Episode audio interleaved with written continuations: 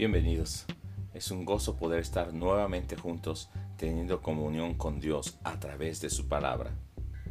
Te invito a meditar en el pasaje del día de hoy. Lo que tienes que hacer es orar antes de leer el pasaje, leer varias veces ese pasaje y luego buscar cómo es Dios y escribir en cada verso lo que hayas encontrado acerca de la persona, el carácter, la voluntad de Dios. Escribe concretamente lo que has encontrado acerca de Dios. Posteriormente vuelve a leer y ahora busca las enseñanzas igualmente, verso por verso, y escribe concretamente todas las enseñanzas que hayas encontrado. Seguramente Dios te habló acerca de una de esas enseñanzas. Esa la vas a aplicar el día de hoy en algo práctico en tu vida. En un hecho concreto donde Dios está mandando algo para tu vida, para tu carácter, o para que lo practiques con los demás. Veamos entonces lo que nos dice el pasaje de Isaías capítulo 10 versos 20 al 34. Nos dice que Israel confiaba en sí mismo, confiaba en sus fuerzas o buscaba la ayuda de potencias extranjeras. Pero después del juicio ya no se apoyarían más en aquel que los hirió, no se apoyarían más en sus propias fuerzas, sino que se apoyarían con verdad en el Santo de Israel, en Dios y realmente ese remanente, los que hubieran quedado después del juicio, volverían al Dios fuerte. Apoyarse es respaldarse, sostenerse o descansar, buscar el sustento en alguien más que no es Dios o en algo más que no es Dios. Pregunta si hoy tú no estarás buscando el sustento, el respaldo, el apoyo en alguien más o en algo más que no es Dios o su voluntad. Dios recuerda la promesa que le había hecho a Abraham que su descendencia sería como la arena del mar, pero ahora que ha quedado un remanente, un grupo muy pequeño después del juicio, Dios vuelve a hablar a este pueblo. Y dice que Asiria ha castigado a Israel con vara y con palo, pero de esa manera Dios también nos castigará a ellos como juzgó a Egipto pues en muy poco tiempo se acabará el furor y el enojo de Dios para destruirlos. El furor implica que Dios estaba tan enojado contra ellos que era como si sacase espuma de la boca por el desagrado que él tenía hacia su pueblo pecador. Tenía un ardor, un enojo, una indignación e ira sobre su pueblo.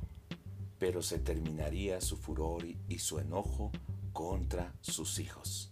En ese tiempo Dios quitaría la carga de sus hombros, el yugo que traían pesado sobre ellos. Y esto sería por causa de la unción. Y la unción nos hace recordar a ese ungüento, perfume o bálsamo que refresca, pero también ese perfume que llega delante de la presencia de Dios y que aquello que fue antes desagradable ahora ha llegado con una ofrenda, un holocausto, con un ungüento, un perfume que es grato delante del Señor y es bien recibido por Dios. Esto es la promesa y la obra del Mesías que vendría a esta tierra a quitar el yugo y la pesada carga, no sobre el remanente de Israel físico, sino sobre todo aquel que tiene la carga del pecado. Mateo 11, 28, Jesús mismo nos dice, Venid a mí todos los que estáis trabajados y cargados, y yo os haré descansar. Llevad mi yugo sobre vosotros y aprended de mí, que soy manso y humilde de corazón, y hallaréis descanso para vuestras almas, porque mi yugo es fácil y ligera mi carga. Dios a través de la unción en Jesucristo, de ese sacrificio y de ese olor agradable que fue el sacrificio de Jesús, está quitando hoy tu carga y tu pecado. Se ha terminado el enojo y el furor de Dios sobre nuestra vida cuando hemos recibido la salvación en Jesucristo. Ya no hay más destrucción.